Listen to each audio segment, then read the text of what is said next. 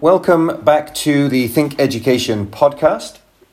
Judith and myself today are joined by Rachel Soundy, who's going to provide a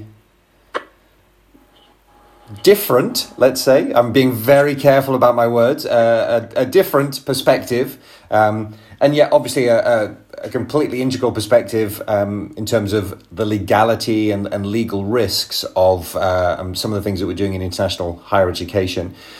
Uh, so I'm going to hand over to Judith. I think I've said nothing incriminating thus thus far, right? Um, uh, I was just thinking back to when Rachel, who's a very kind contributor of a chapter to our, our book, was sent the um, publishing agreement and then asked me a question about it. I was like, I don't, I don't, I don't know how to answer that. I'm not remotely qualified.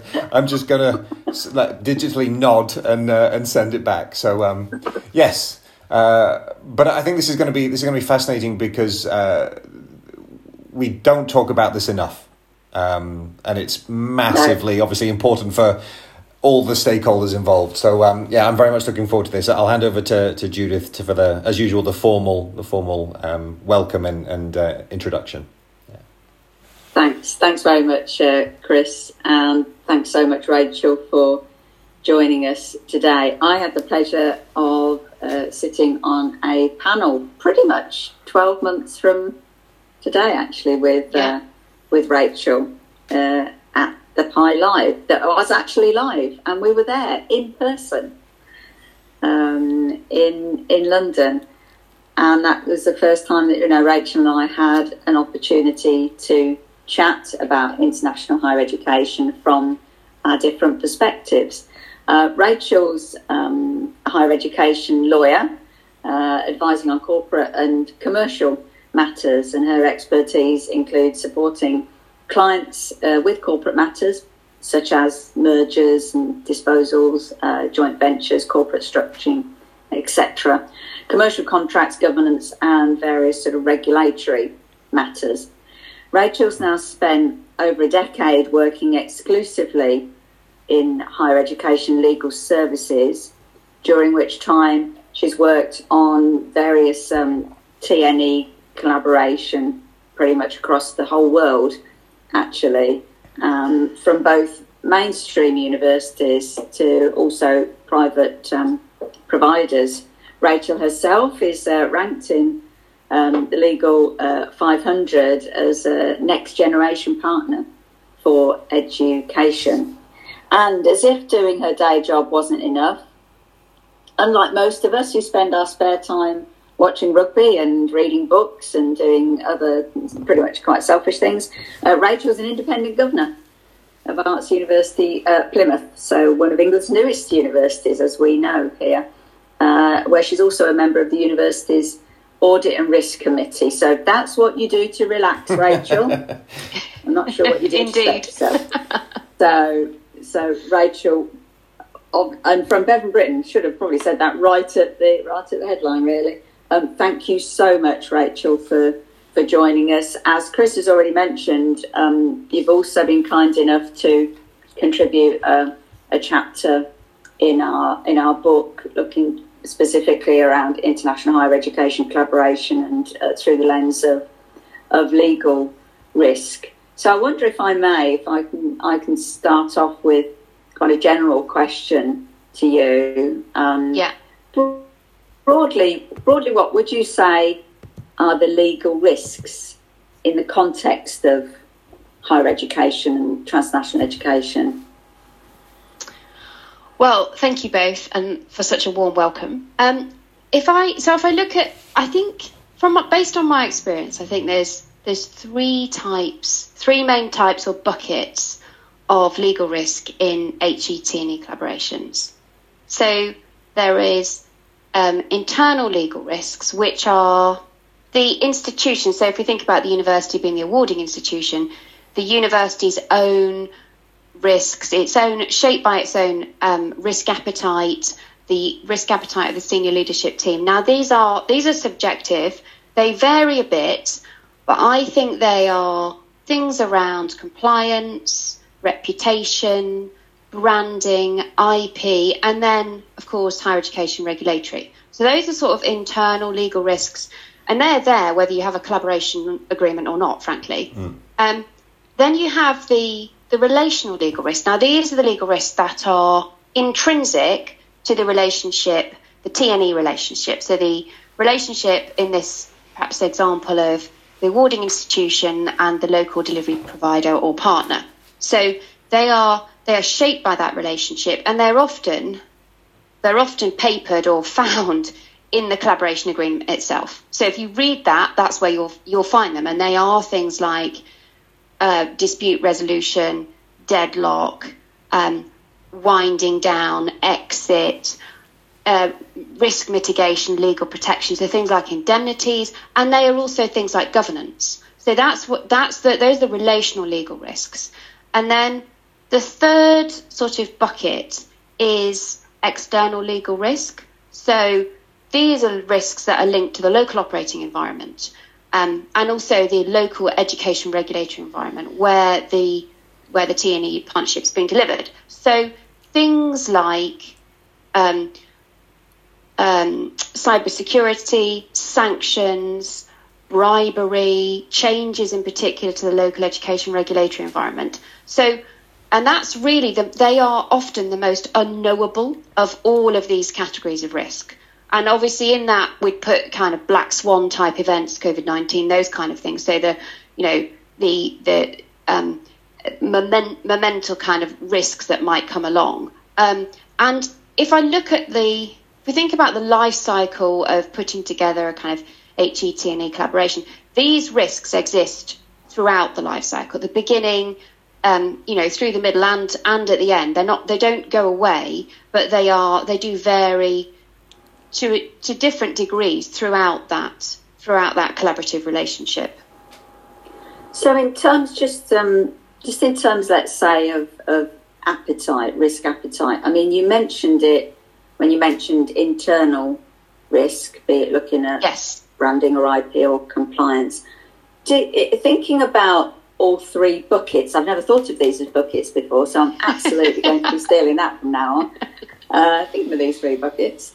Um, do you think there's a, a, different level of risk appetite depending on whether it's internal, relational, or external? And indeed, actually, for let's say external, are there um, are, are there so many constraints around some things that the, the risk appetite is almost determined for you? Yeah, I, I think that's an interesting question. And I think that if I think particularly about the external um, risks, I think sometimes those are so great.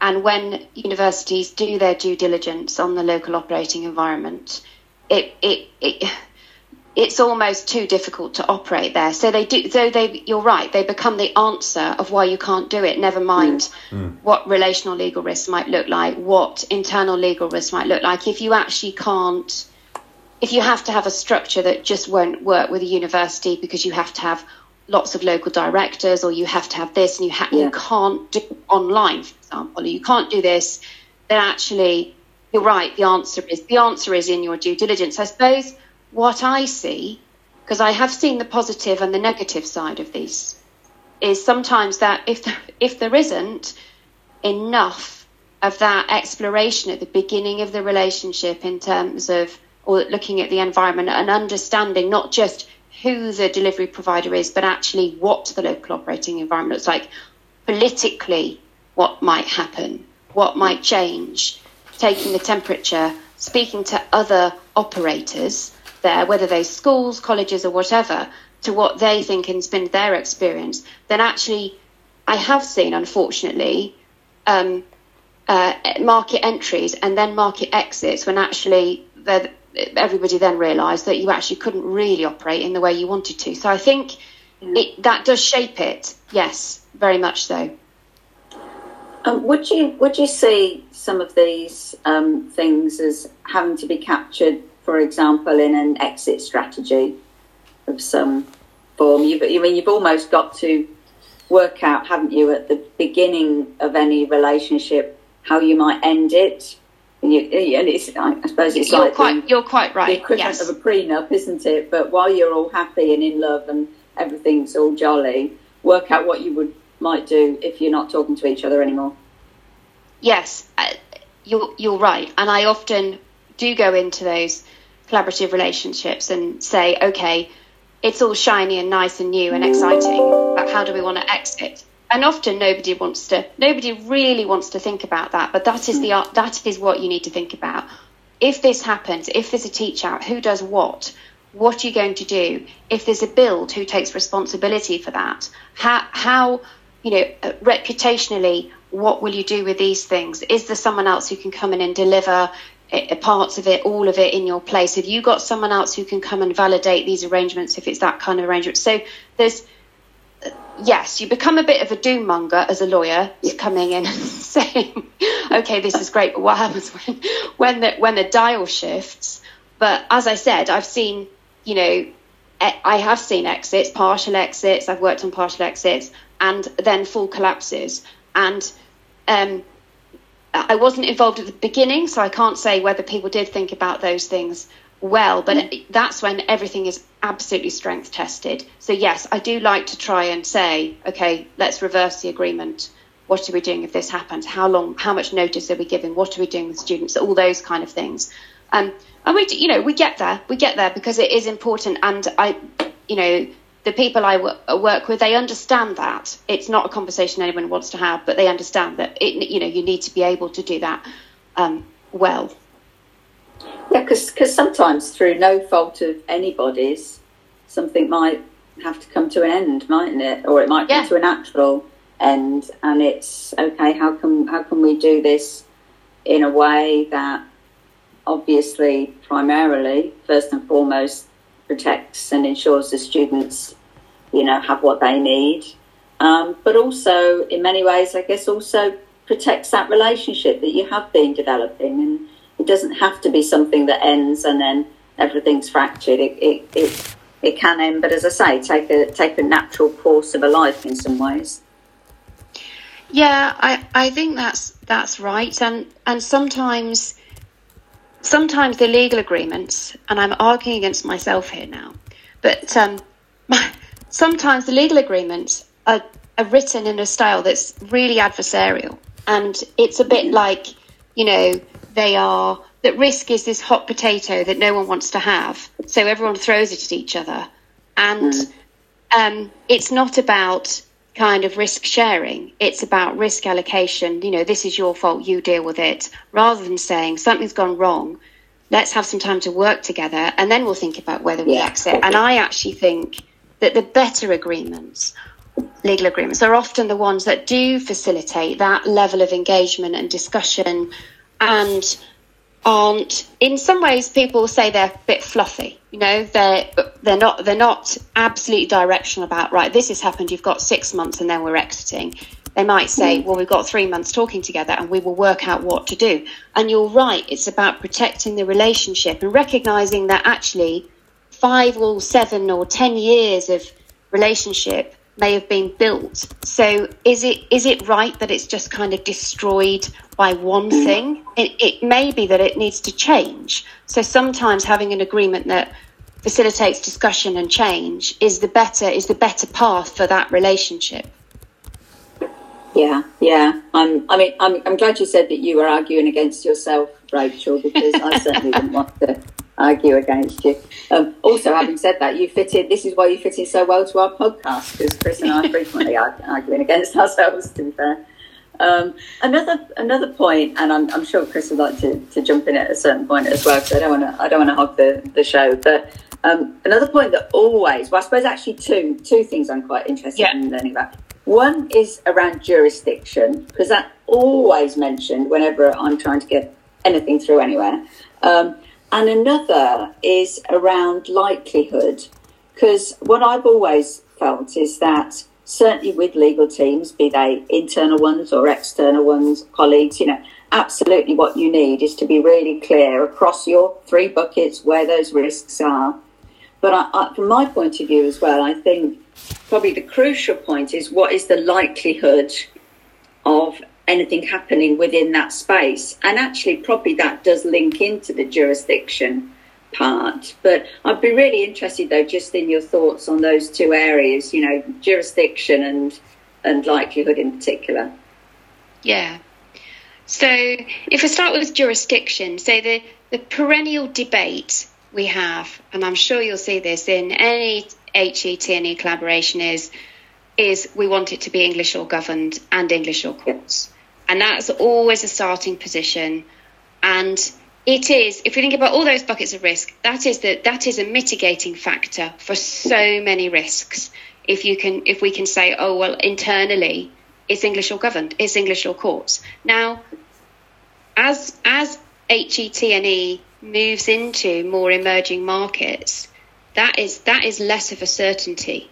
Those emerging markets, you you may well, in fact, my view is you will not often have an English law governed agreement. It won't be acceptable for a number of perhaps funding, education regulatory, cultural reasons. So you won't have that. You might have the local law governed agreement, um, and the, and you might, uh, in the in the kind of worst scenario, have a local law court option. So the better position is if you're having, you know, is to be able to enforce it, you know, have an international jurisdiction clause, so you can actually go to um, international arbitration rather than having something stuck in a, dispute stuck in the courts of a, a local jurisdiction, mm. which could which which could take years and years to sort out. So thinking about okay, if we have to have local law, can we can we can we have some other um, international arbitration, that kind of thing, uh, clause there. Um, but I think it's as TNE moves into those markets, as I said, it becomes more and more challenging from that jurisdiction perspective.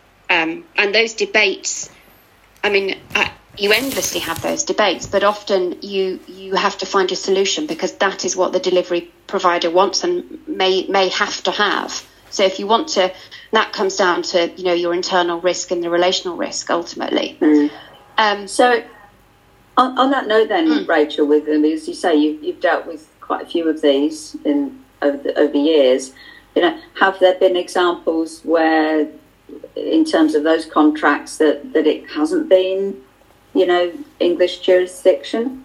Yes, yes. There is yeah. one particular example where I'm glad to say it, I wasn't at the beginning of it, but I was at the end of it, and it got it had a local law governed, um, local law clause and a local law court, and it it it took seven years to resolve that dispute. It was the wind down, and it seven years of to resolve that dispute in the mm. local law courts it just got really stuck. It was really challenging. It was really expensive. And, you know, it ended with the exit. It just ended really badly. Um, so yeah. that's always my, that, you know, that stayed in my head as being a really, really, really difficult, the worst case scenario. Um, but I think it, if you ask me about likelihood, so likelihood of things going wrong, um, I, I mean, I, I, can count that on the fingers of one hand the collaborations that I've worked on that have you know gone wrong. Um, there, there are hardly any, um, and I would say that they have gone wrong for perhaps they're in the wrong location. They can't get the students. They can't. The finances don't work. It's the it, to, in my experience, it's the operational things, not actually the relational things. Um, it's, and it's not always the operating, the external operating environment. I think we have seen the external operating environment impact quite recently, impact TNE schools, um, but not universities so much, but um, in a number of jurisdictions. But it's that, it's the kind of footfall, um, being in the wrong place, those kind of operational things um, that I, that in my experience have um, been, you know, brought brought on the, the collapse or the change of those arrangements. That's really interesting. So, in a sense, the moral of that particular story is get your business plan right, get your financial business plan right, make sure you can yeah. get the students, you know, because as you say, probably the other aspects have been discussed and tested out such a lot as you as you've been bringing the various contracts together. Yeah. I would imagine that, as you say, you even the mere process of going through that, which usually takes quite a long period of time, It know, does, would, yeah. I suppose, test aspects of those relationships anyway, wouldn't it? Yeah, yeah. Um, Chris. Sorry, I was I, I was just wondering, um, sort of connecting the, the, the, the answers to the last two questions that you that you gave. Is then the the reason that there's maybe less focus on or or focus probably the wrong word, but less um, don't know something emphasis on on these sort of legal because it's the operational that tends to fail, and so the legal tends to not not assumed that it's going to work, but as you said, if, if the T and E tends to go where T and E is, right? So you know, new providers set up in a T and E Yeah. market, which gives a sense of security that there is a framework in place, that there's a confidence in you know in operational type stuff. And I was just because you're talking about you know the sort of the foreign campus and partnership, I was just reminded of um, an experience I had um, had it had it in both Malaysia and also in Vietnam, where I saw a motorbike carrying maybe four or five family members, and in one case a fridge attached to the back. And I asked a colleague, and I was like, "Well, you know, from my perspective, that's just so dangerous, and you know, how can you how can you allow this?" And, and my colleague, you know, said, "But they've never crashed, so it's clearly not dangerous." Yeah. Right. You, you, my perception of risk is this hypothetical thing that could happen. And my colleague's perception of risk was that has never gone wrong. Therefore, it's not risk. That like, literally, there's nothing. You know, what's what's your concern? Um, I don't like. I don't know. Just cultural upbringing, I guess. Um, so I, I was just wondering: is is the I was thinking back to Judith's question you know, before about the internal, her response to your you know, internal and external um, perspective, whether or Yeah. not universities just approach these things with a little bit of a blinder approach, where it's like, well, you know, we know how to do this, and this bit works, and that bit never doesn't go wrong, and so is is there a, a, a space in between that you know universities are not ignoring, but you know, just becomes business as, as usual.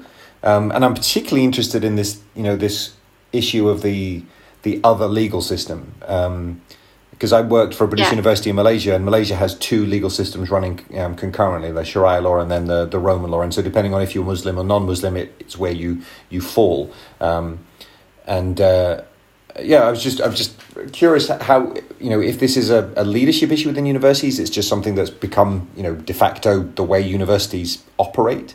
Um, you know, is this something that you get increasingly frustrated because, as, as Judith said, all you got to do is just get the business plan right. Like it's not. I mean, it's to say it's not difficult is completely wrong. It's very difficult to get this right. But you know, you, Yeah. you, you know what I'm saying. I do, yeah, and I think is there's a couple of things there. Um, so I think that so what I see, and and so I grew up abroad. I grew up in I grew up in the in the Far East, um, uh, and for you know most of my childhood.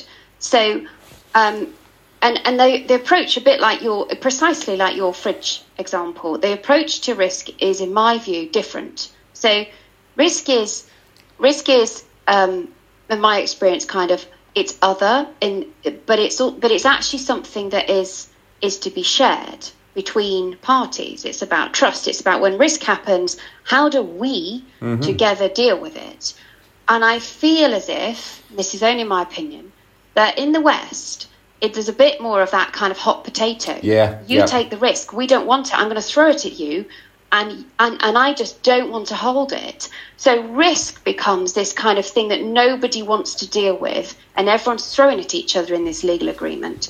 And so I think this is where the disconnect happens because or potential disconnect because you're having a legal agreement that tries to allocate risk. This is the kind of you know standard TNE, if there is one, the standard TNE collaboration agreement. This is your fault. Deal with it. And then you you may well get given the local law governed agreement, which is much shorter, much fluffier, doesn't really deal with in our in my English law legalized risk. I'm like, where's the risk allocation in this? It isn't always there. Hmm. There's just a kind of, oh, if this happens, we'll talk together. And Yeah. everybody looks at it and thinks, well, it's, this is only 10 pages long. This is local law governed. We don't like this. This isn't, this, this doesn't feel like it's appropriate. and so there's this huge kind of debate about well, we want our legal agreement that allocates risk, and the and the, the local delivery provider saying no this is we we are approaching this is that risk is shared we're trusting each other we're entering into this relationship so i think sometimes there's this whole disconnect that can last quite a long time between and it's the playing out of attitudes to risk in the legal agreement. Um, so that's kind of how i see it um, work through. It's it's some it's sometimes just just that cultural thing about how do we see risk. Yeah. I think that's a really, really interesting point, um, Rachel, because I've I've had that in in the past when having you know discussions about setting up partnerships and you know what if something goes wrong in a partnership, and nearly always the discussion back in the UK is what happens if they do something wrong. Yes. Or what happens if somebody else does something wrong? Because clearly we're not going to do anything at all that is wrong. So rather than as you say, and I'm really struck by that that you know that that phrase, you know, when risk happens, how do we how do we deal with it? Because I think as well, your your point about the Far East, I really echo too, having having lived and worked there myself. You know, the, the almost the notion that you, we are in a partnership now, and I've always found with partners there that absolutely 100% the last thing they want is to compromise that. It is just yeah. not going to happen. So together we need to work out how to risk. And I think I don't know whether it's that the as you say we've got a bit more of this hot potato mentality with it, but it's almost like well it wasn't us so we didn't do anything so off you go and you'll have to deal with it yourself now. And I and I think it's fundamentally maybe as you say even fundamentally about culturally who people are, what matters to them, you know, and and how important that underlying I, personal might be the wrong word for it, but the relationship that you do have with that partner. Yeah. And, I, and I'm and I'm not sure that we, but it's very difficult, as you say though, when you've got your risk register and things are flashing in different colours yes. and people are adding up numbers and things are either in green or purple or whatever. Um, you, can't articulate it, can you? It is almost like no. it, you've got to say, no, it's all right. We will sort it out together. And it's like, yeah, but but does that mean we can affect the exit strategy in a in a structured way? Well, yes, we will because we'll have to because that's just the answer. The answer is we have to do it together. Um, yeah. And whereas we I, is it is there an element of trust in this as well? Because I I think very often, particularly in the, the, the, the Far East there, there is that trust that that will happen because you've committed to that relationship. Whereas, yes, maybe we're we're less inclined to have that level of trust. I I agree, and I and I've seen that trust, that kind of trust angle played out again in that debate about legal agreement. Like well, we want our English law governed legal agreement. No, we want our local law agreement. Mm. And then, you know, sometimes, not often, but the relationship, the negotiation relationship breaks down to the point where the local provider, and they often will, you know, this is often difficult to say because this is kind of, you know, um, the last point anybody wants to say is, do you not trust us? Do you not trust us yeah. that you need to have this risk allocation based agreement? Do you not trust that we will do this? So I do think it's I do think it's really important that I do think it's a dynamic that gets it does get you know very played out in these negotiations. I wonder wonder whether I can go just take us on a, a slightly different um, track, but um, but it also is around risk appetite. But given the experience you've had, obviously over over quite a length of time now, including during and now just post post COVID, have yeah. you have you seen a slowing down of UK TNE developments over the last few years, or or an increase?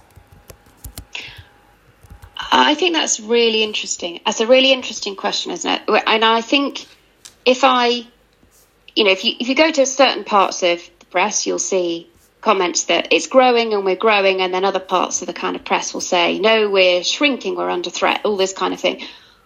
In terms of what I see past my desk, on my desk, that my team has, that kind of thing, I don't think we're seeing a decrease. But I think it's a change, and I think the changes that are happening are are making the collaboration setup slower. So it's not a decrease, but it's a it's they're slower to get to market for kind of putting it in crude terms than they than the sort of TNE collaboration of five, ten years ago. That's what I'd say. Um, so no, um, is it an increase? I, I, I think it's a kind of still like a steady stream. I don't think it's one or the other. I think, but I think there is a bit of slowness that you could interpret as a decrease, but that's because of the operating environment, and it's not really, you know, not really a decrease at all.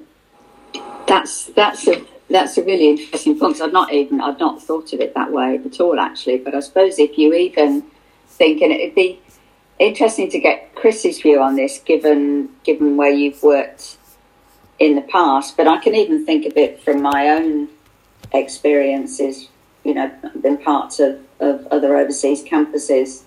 Um, and I'm not saying this is the right thing, by the way, says she defensively. I Really answer most lawyer in the room. Um, but I get, I get, I get the feeling, you know, a few, quite a few years ago, when things were set overseas, it was almost like you got a directive, usually from your vice chancellor, saying just go away and do it. Really, um, and so you try to do that in as measured a way as you could, but very often as swiftly as you could as well. Particularly if you, if you, if you, I suppose, thought that the business case did stack up. If you got the financials there that you'd all been through and thought, well, look, the market's there, the students there, we've got a partner there, and we want to deliver something. So shall we just go away and do it? And I just get the feeling, you say that that probably 10 or 15 years ago, that happened much more swiftly than it might, or indeed might not ever now. And as I say, I'm not saying that's a good thing, but it probably meant that a lot of the institutions that we've got with, let's say, big TNE operations overseas and campuses, etc., might not necessarily have them now if they had to go through the similar sort of processes that we've we seem to have to go through now, even if you're just doing a joint program together. Don't know what your thoughts are on that, Chris. So I, yeah, no, I, I'm, I, I agree with this. I mean, obviously speaking very generally as we are, but um, I was thinking actually when you know before you moved into this question, you know, Rachel's answer to the last point, I think in and and therefore this topic in many ways I think reflects the politics of TNE um, from a couple of, of, sort of generations ago, or sort of the early stages, which was very much a dependence-driven model. I mean, uh, the countries that were receiving TNE needed the TNE to to build capacity or to offer degrees or provide access, and and that dependency led to. Uh, I don't know what the proper way of saying this is. Let's say interesting behaviour, um, because there is a there is a, a dependency, and and so perhaps the you know, whether it's a, you know, oh, they're lucky to have us, or it's a post-colonial, or it's a, whatever the, you know, the underlying theoretical understanding of this is. I think TNE has very much changed in the last 10, 20 years. And so, you know, receiving nations are also now exporting nations, and, and their internal capacity, their ability, their expertise is so much higher than it was. And, and therefore, their ability to, and I suppose um, expectation, you know, as Rachel was saying, to be able to share that risk and to be able to enter into what is a much more equivalency partnership. You know, it's a case of, yeah, yes, we need you, but you need us. So we shouldn't be doing just what you tell us to because you know you've waved a hand and said, well, we've got the legal system making the assumption that because our degree is valid and you want the degree, you also want everything that comes with that. Um, and I think it's it, it might be a at least that, this was my reflection that you know this this conversation about the legality is a in my limited experience a reflection of the political development of TNE and therefore the state that it's in is also needs to be evolved because it's you know that hasn't caught up with with maybe the the new balance excuse me the new power balance dynamic. Um, but yeah, there, there used to be jokes about you know TNE twenty years ago was the wild wild west, and the people that were out there out there wherever there is doing things are people that wouldn't necessarily have been working on their own home campus, and you know the things that were were being done were not were not deliberately illegal, um, you know, but were expedient. I suppose is maybe the Yes, yeah, yeah, yeah, and um, no, I, I agree with you. And um, as, as, we say, it's not not necessarily that that was in any way a good thing, but I suppose it's just it goes back to my maybe the, the question or my question around risk appetite, you know, and going back to what you said right at the beginning, um, Rachel, about particularly the the internal discussions yeah. that we'd have there, and and I and I'm thinking of the various places that that I've worked in. So I say not a reflection. This is just a personal opinion, not a reflection of particular where I am now. Just of, of all of the the places there. There have usually been some things that have where there has been a red line you know, where this is absolutely, we aren't compromising on these aspects, be yeah. it compliance or quality or whatever, you know. There are other things where there would be more of an appetite because the likelihood of something happening and the likelihood of not being able to deal with what would, would have been happening would have been less, you know. Mm. Um, and and maybe maybe um, the those areas have just reduced slightly more than than than other areas, you know. But I guess as well, you know, you as I say, you've got experience, Rachel, of working with lots of different institutions, and I'm sure that. Yeah. You've also got experience of institutions that have very, very different risk appetites.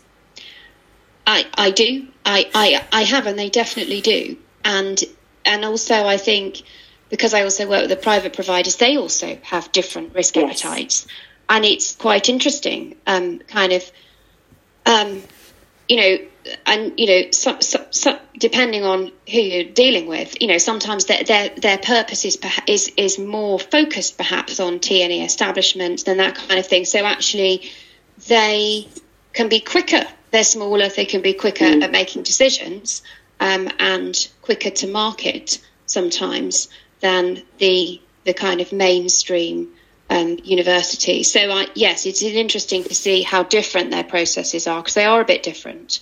Um, and and that, and like you said, that sort of internal risk appetite as well.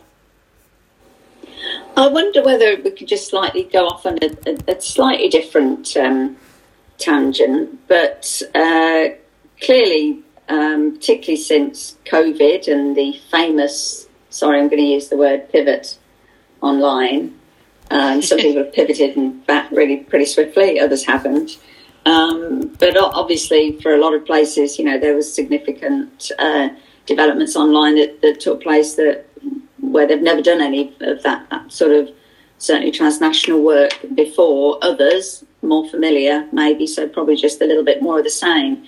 But do you think in any way that online um, de-risks any traditional legal risks or not at all?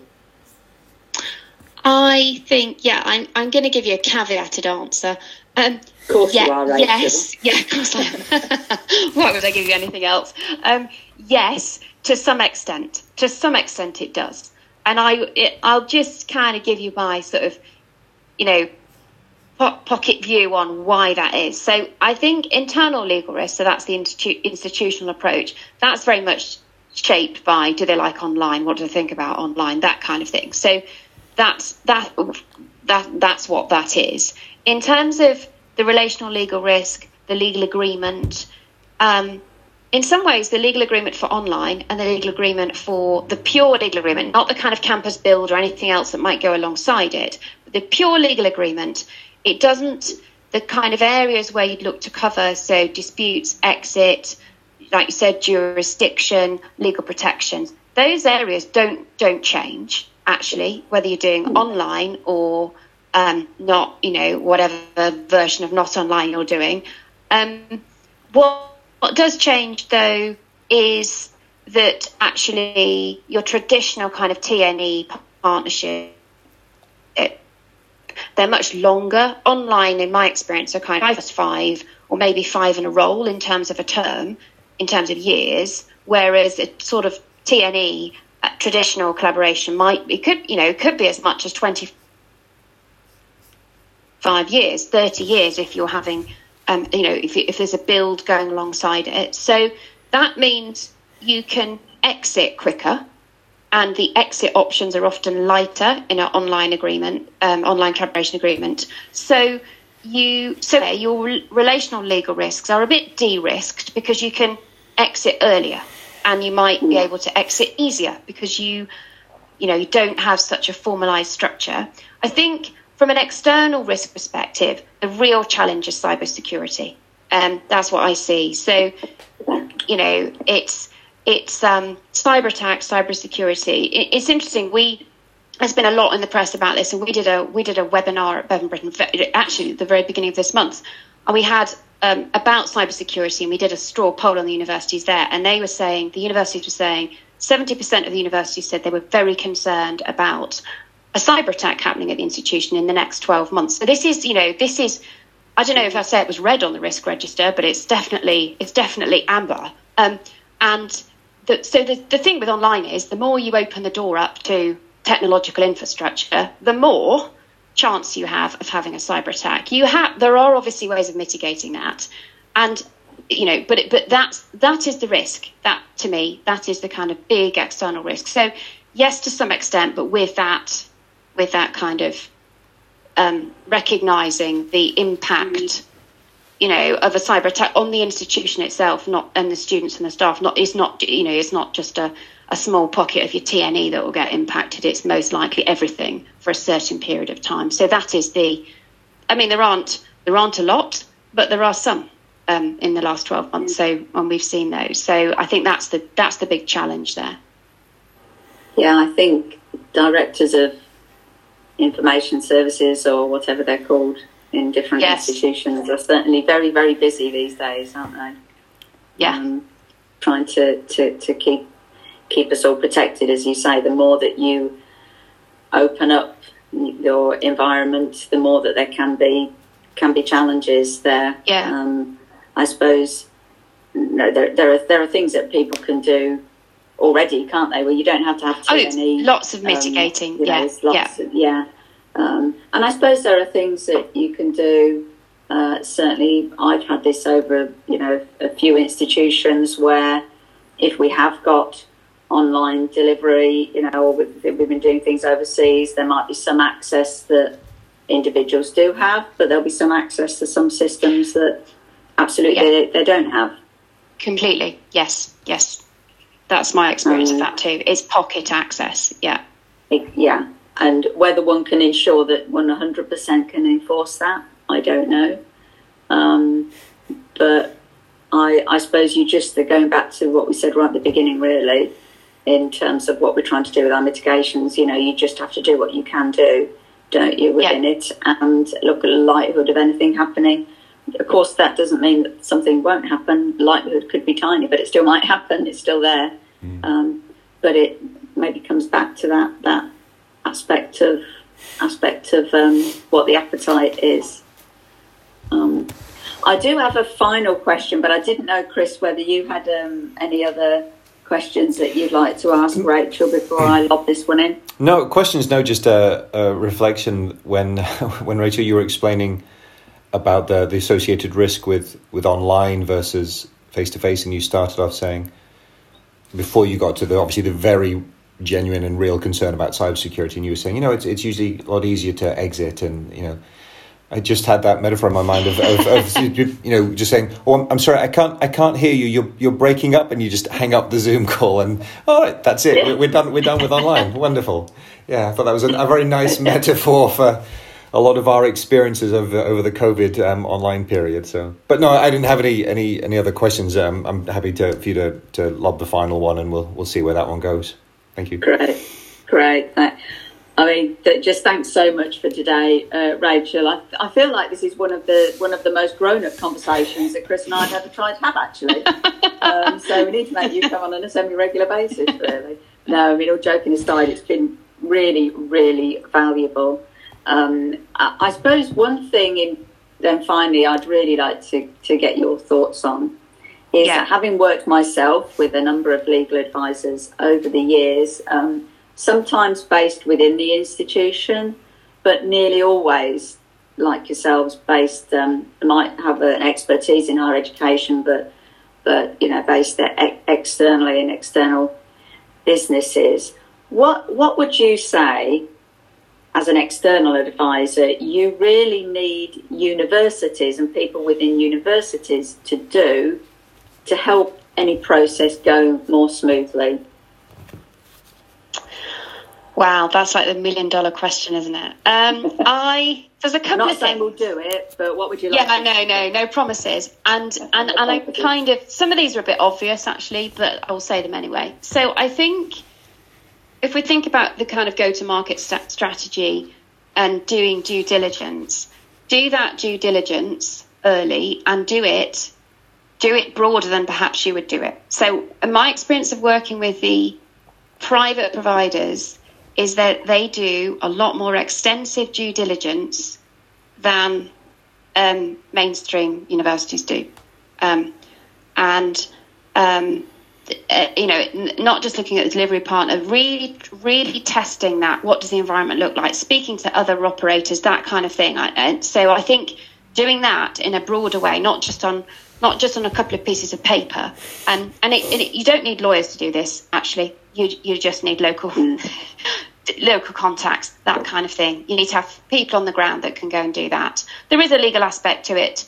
You might use local lawyers there, but um, to do some of it, but really understanding that I think is really key.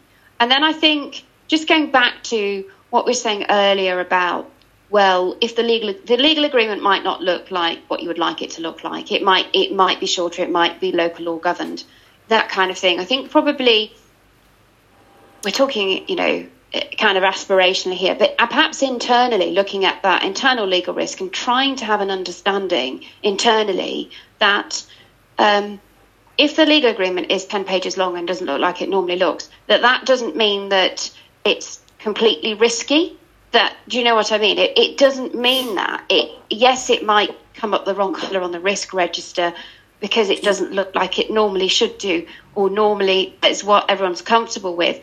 So so not kind of just just understanding that, I suppose, and also thinking, well, there are ways of mitigating. There are always ways of mitigating risk. It might not be in the legal agreement. It might be other ways, but there are. So perhaps thinking there are, you know, there there could be creative solutions around this. Um, so I think that's probably one. And then I think that that final one about thinking about the style of the legal agreement. You, what's the what's the delivery partner like? How long do you want to work with them? And sort of starting with that from let's think about the legal agreement. What kind of governance do we want? What kind of exit strategy? What kind of um, how how are we going to foster mutual goals and interests? Um, and and maybe building that from that basis into the legal agreement, as opposed to saying, well, we're going on really well, this is the legal agreement, and then that just destabilizes things um, by having that, as we said, slightly adversarial or very adversarial sometimes agreement. So letting the relationship lead the legal agreement as opposed to the other way round um, is something that I think would you know would be useful on occasion not always but is something that so just perhaps doing that slightly thinking maybe thinking about that just slightly differently I think that's fantastic, Rachel. Two, two, two, two great quotes to take away from here, I think, in particular, and lots really, but two definitely for me. You know, when risk happens, how do how do we deal with it together? And that last one that you mentioned, you know, about letting the relationship lead the the legal agreement. I think just having even just even having having that thought process, I think at a university would would help us. So, but then being mindful of your first point that you made though there in answer to that question around around due diligence. Interesting what you were saying about you know the the private institutions and how they deal with it and how they're particularly robust in what they do and and they look at it and it's very broad um, and that probably, probably anecdotally, you might have thought the opposite Yes. one might have thought the opposite, Yeah. and actually, clearly, completely not right. You know, so so no, that's can't can't thank you enough, Rachel, for joining us today. I think it's been a really interesting um, experience for us to be looking at TNE with you through more of Yeah. a, um, a a legal a legal lens, but but um, interesting also with your your own obviously personal experiences, but but all of those conversations though around relations, around culture, around adaptation, and on around I suppose what I take away from this as well is around true partnership and true collaboration. You know, Yes. and Yeah. um, and that I think has been a very powerful message today. So so thank you very much, and we hope that you'll join us again at uh, a certain point in the future. Brilliant. It's been a pleasure. Thank you very much for having me. Thank you very much.